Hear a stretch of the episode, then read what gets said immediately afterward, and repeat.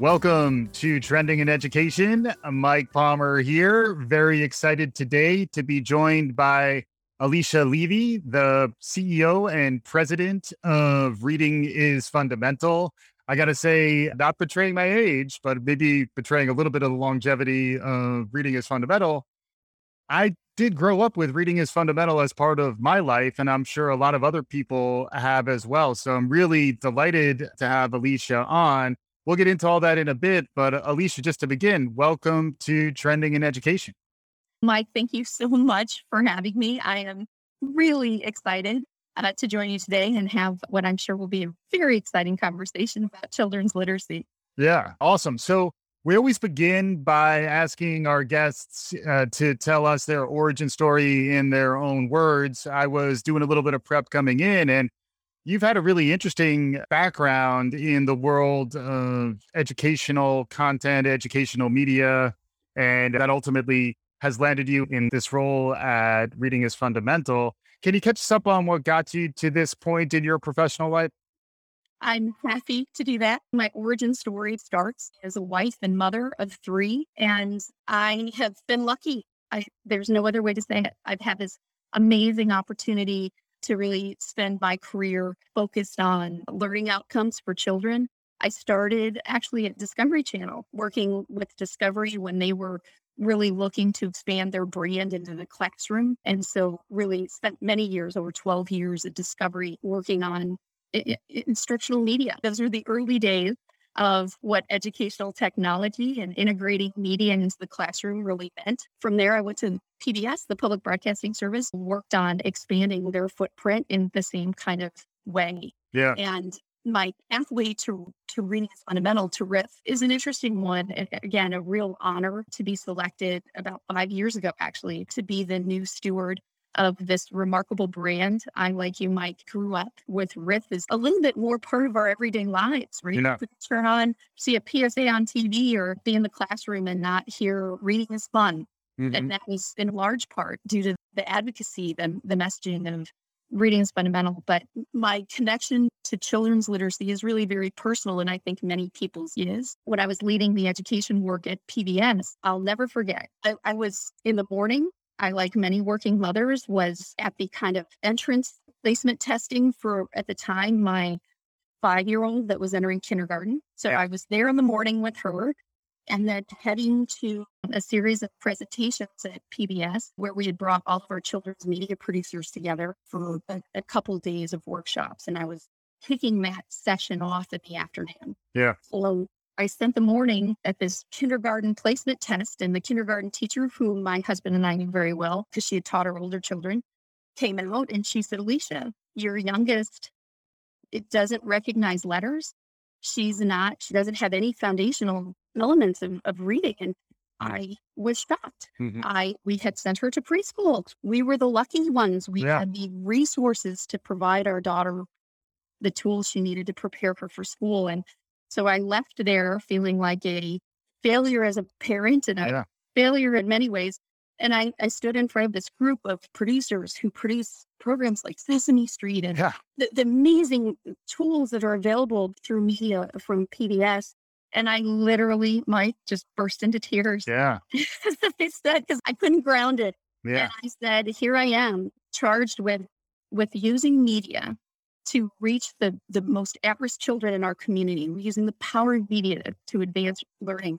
Yeah. And I'm raising a child who, who doesn't have the foundational reading elements. And not too long after that, I decided to go to Reading is Fundamental to really Yeah. spend this part of my career really focusing on providing opportunities for children so that they could read. Yeah. Wow. That's an amazing story. And it does speak to the prevalence of this problem. And one of the trends that I am noticing, talking to a lot of different people about what they see emerging in education, is that it does seem like awareness around the problem of children's literacy, in particular, the third grade reading competency as a fundamental building block for the rest of a child's educational outcomes. Can you give us a little bit of context to shape up the problem that we're facing around helping every child learn to read? Absolutely. Mike, here's the bottom line. There are 25 million children in America today, 25 million who are not reading proficiently. Mhm. 65% of children entering fourth grade are not reading on grade level. When I say that out loud to people, and I say it often, and I appreciate the opportunity in this forum to share that real tragic statistic, most people don't believe me. They're Googling it while I'm talking. Mhm, They're saying, could that possibly be true? It absolutely is. And it's not a new problem. It's a problem that's been in place for over 20 years. It's it disproportionately impacts children of color. The Mhm. statistics when you look at children of color are even worse. And it's the reason that my goal as the CEO of the nation's leading voice for children's literacy is to move the nation back to a point where it was like when we were younger, where everybody knew reading was fun, right? Every Mhm. classroom was getting books. We really need to elevate the conversation about this issue uh, because if children can't read, then they absolutely can't learn. They can't Right. STEM, they can't code, they can't do any of the things that they need to be able to do Yeah. to lead productive lives. Yeah. Yeah. And the this number, which has been pretty steady, I guess, for some time, there's many different contributing factors why children's literacy is hard. Can you tease out for us some of the the contributing factors to why this is a tough nut to crack and and then maybe we can get into some of the ways in which we can take action to, to help drive it. For sure. And, and to your point, Mike, the important point is what can what action can we take to impact change? Yeah. Um, and that obviously is our core focus. There are so many levers that impact a, ch- a child's ability to read, and and they're vast. Can their parents read proficiently? Can their parents speak the language? There's so many children in America today are, are bilingual or come from bilingual homes. Are they in a stable home environment? Right? Do they have food security? Those are the environmental factors.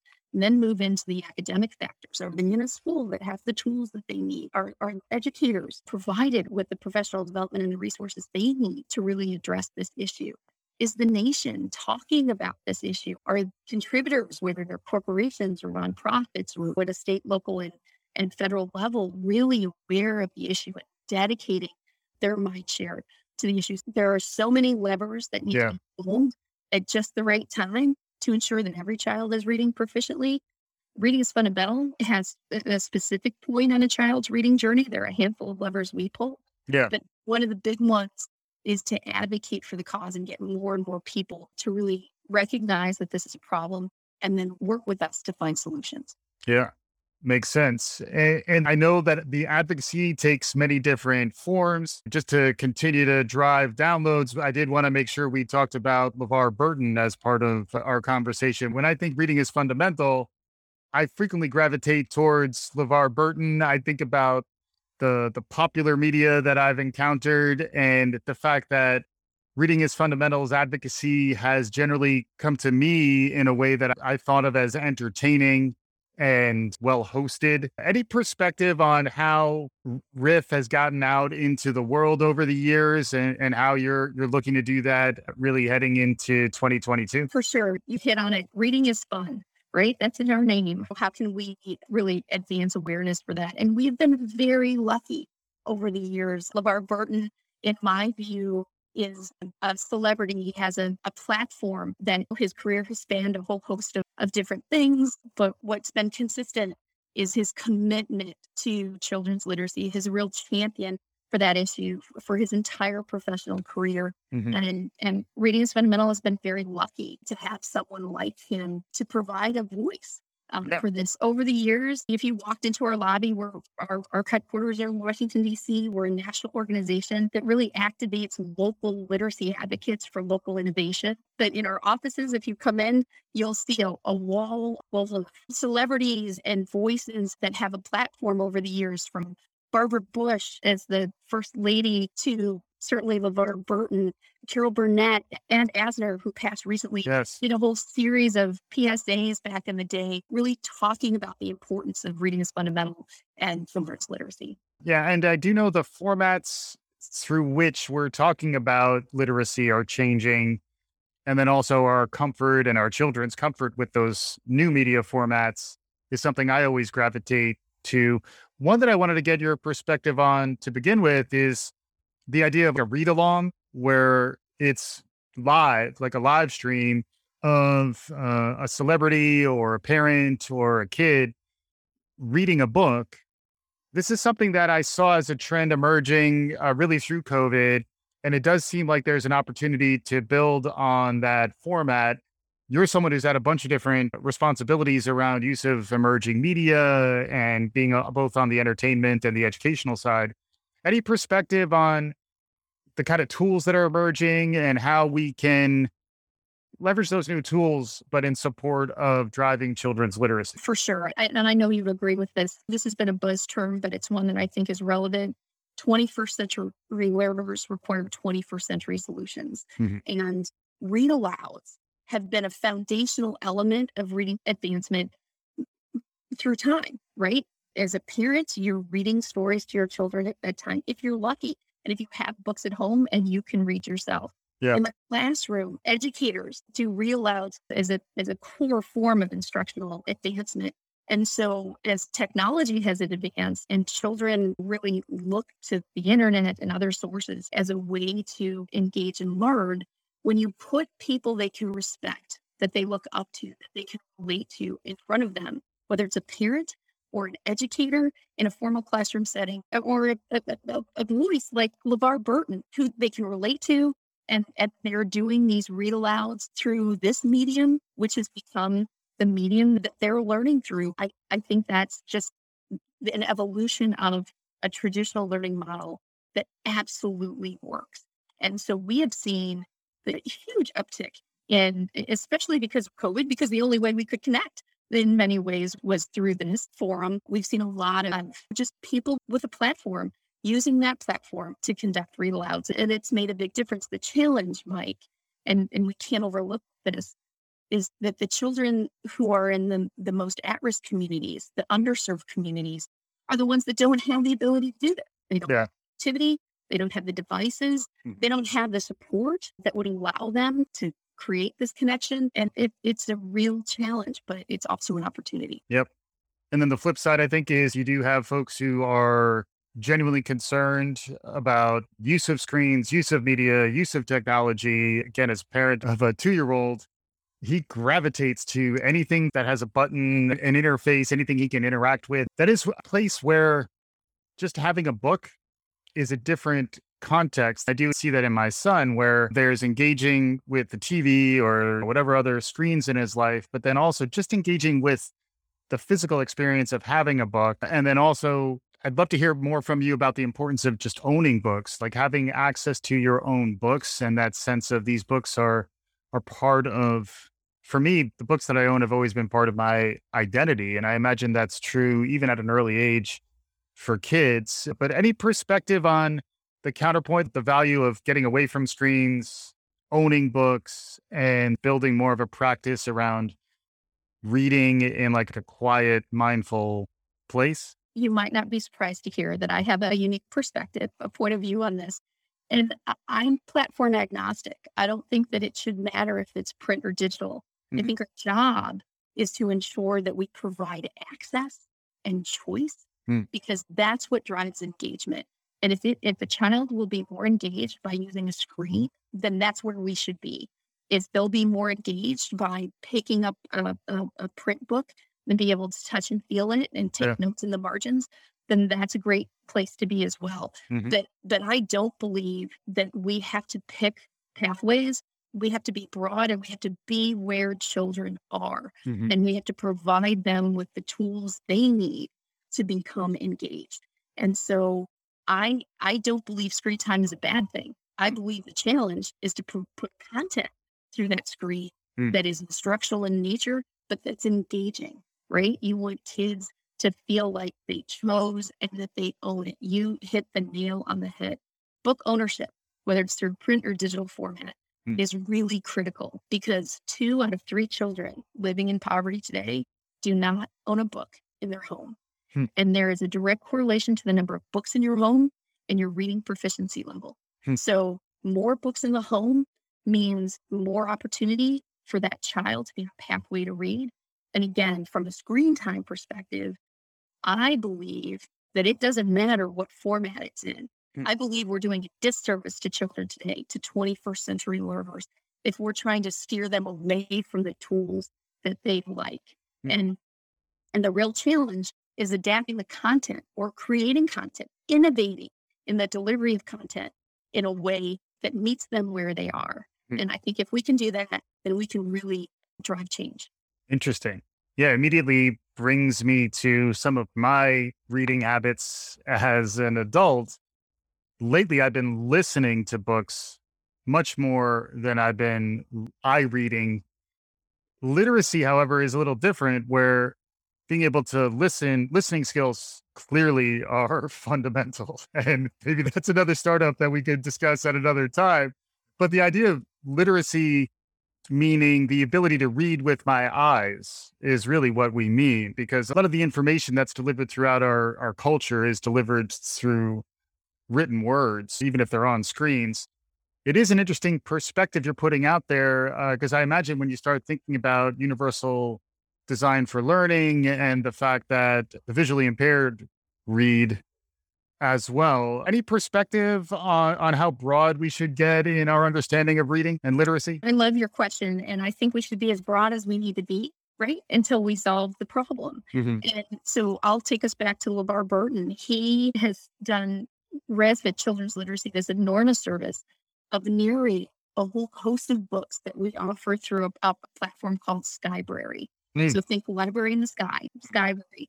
It hosts over a thousand books that are largely narrated by LeVar Burton. So imagine that the power of just the storytelling that can come to life through an audio book.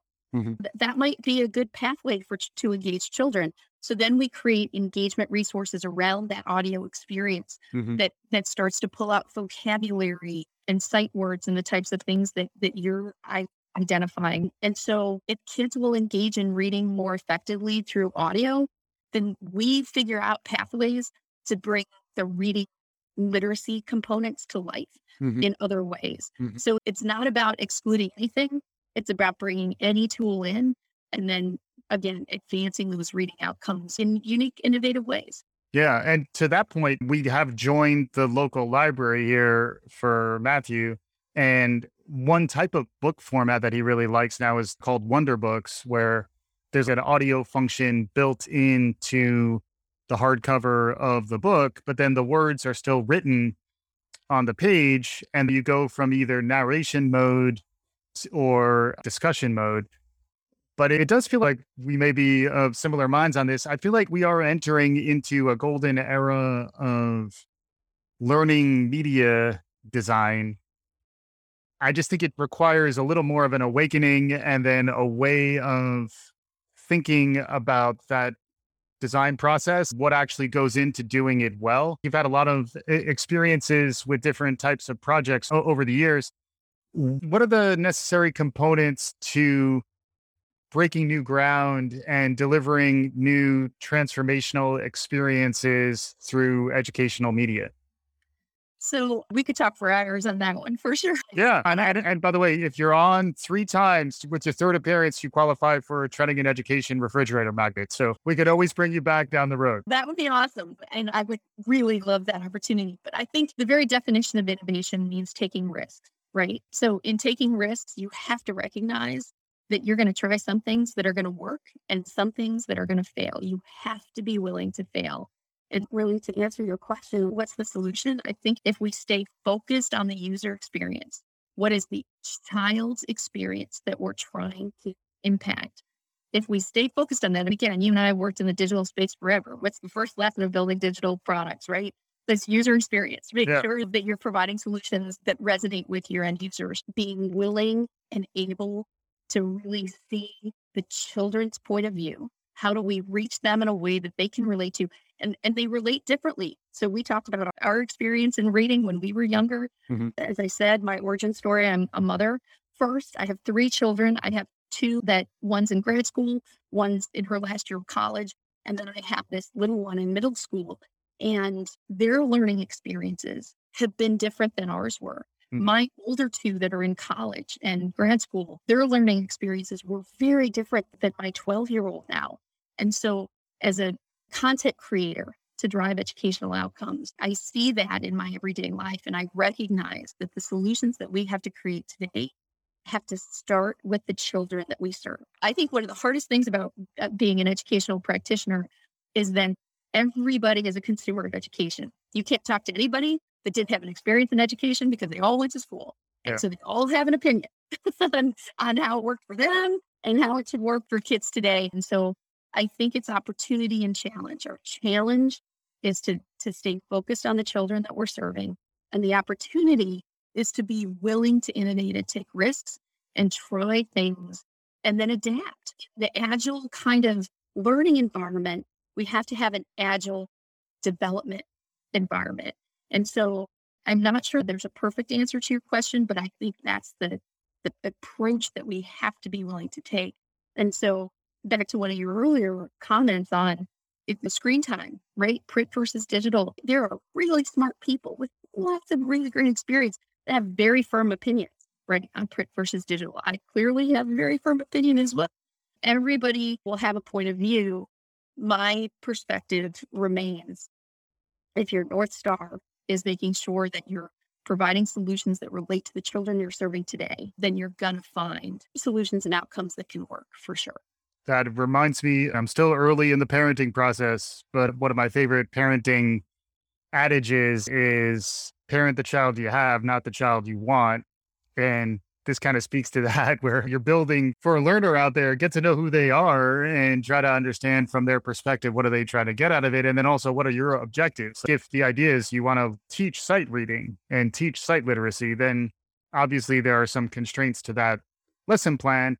But at the same time, there's a lot that talks about delivering across formats in a way that is inclusive. You start thinking about learning disabilities and other challenges around literacy. It's a really complex, big space. It's great that there's advocacy around it. And I appreciate your point about trying to get into what's new and what's emerging.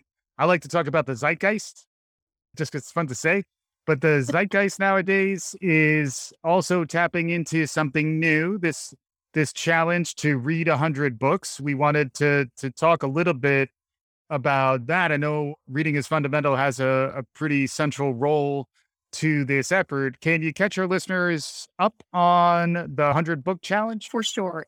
It, reading is fundamental really focuses on creating, as we've talked about, a culture of literacy, right? How do we advocate for this? How do, how do we raise book awareness? How do we engage children and families and, and classrooms in, in the effort to, to think about something you were just talking about. How do you take an integrative approach to advancing this issue?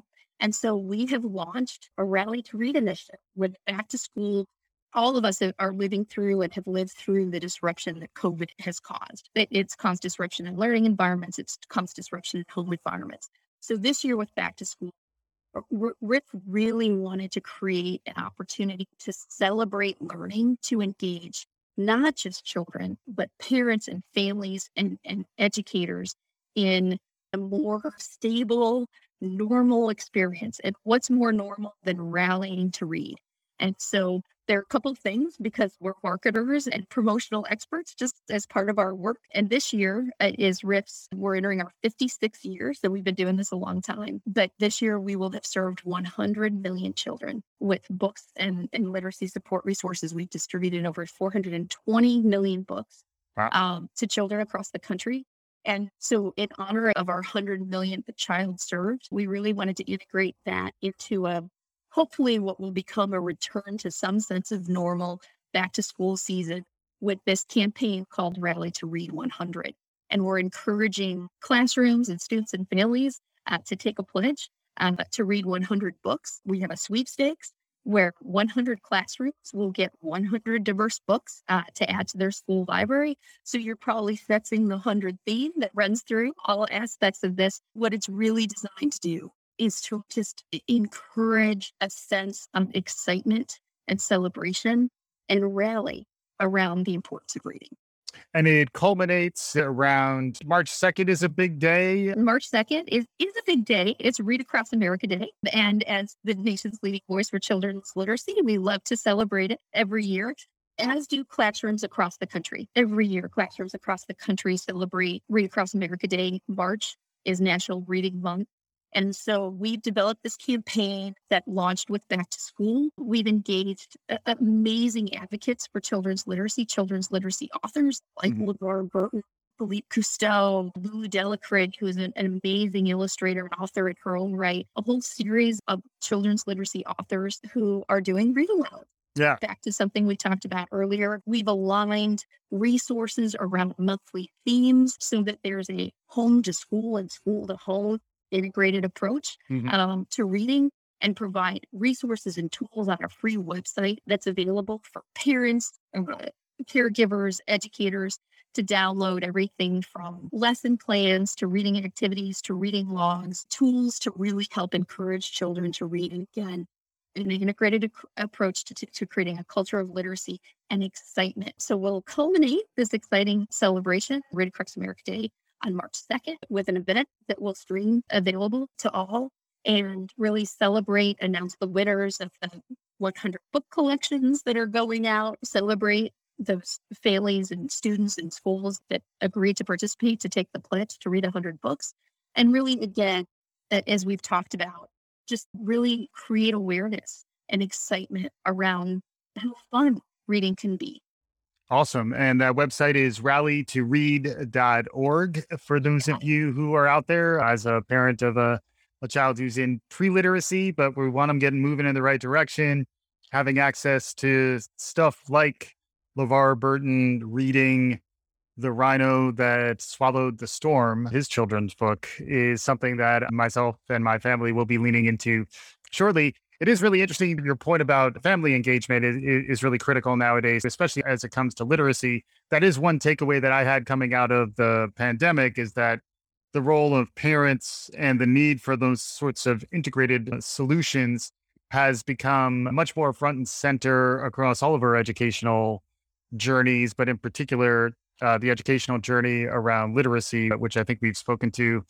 Alicia, we'd always love to hear from our guests. What else is out there in the world that's capturing your imagination these days? Where do you look for inspiration? We've talked a lot about literacy. Are there other trends or other things emerging in the world around us that are capturing your imagination? The platform is yours. Take us on a journey. What, what's capturing your imagination? I have to tell you, Mike, this consumes a lot of my energy for sure. But where do I look for inspiration? I look to things like this. I love podcasts. I love podcasts. I love reading, which is very helpful in my role.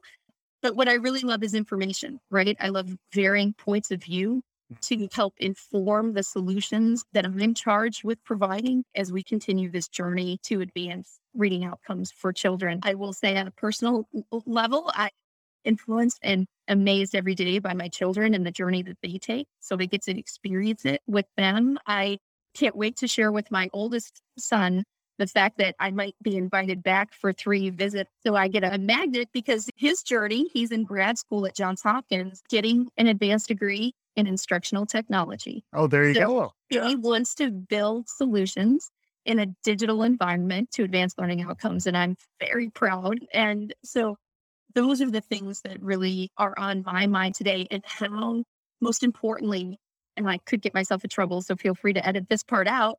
How do we make reading sexy? Everybody wants to talk about coding, and that's great. Yeah. I want all kids to be able to code. But you know what they need to be able to learn how to code? They need to be able to learn how to read. Yeah. So how do I make it sexy enough to get people like you to pay attention and share it with your network yeah. and and just get more people engaged in providing solutions. Mm-hmm. Yeah, yeah, that's great stuff. Any final thoughts as we're wrapping up? Alicia Levi, wonderful conversation, the CEO and president of Reading is Fundamental. Concluding thoughts, ways to wrap this up for anyone who was listening to the conversation? I hope lots of people are listening, and I would uh, encourage all of your listeners to join us to Rally to Read. I hope all of your listeners take the pledge. I hope they go to rallytoread.org. I hope they share it out with their network and that we take this opportunity over the course of the next several months to really celebrate and encourage children to read. So thank you for the opportunity to talk about it. Awesome. Fantastic having you on. Alicia Levi from Reading is Fundamental. Thanks so much for joining. Take care. And for our listeners, hopefully you enjoyed what you're hearing. If you enjoyed it, share the good word, tell a friend, subscribe. We'll be back again soon. This is Trending in Education.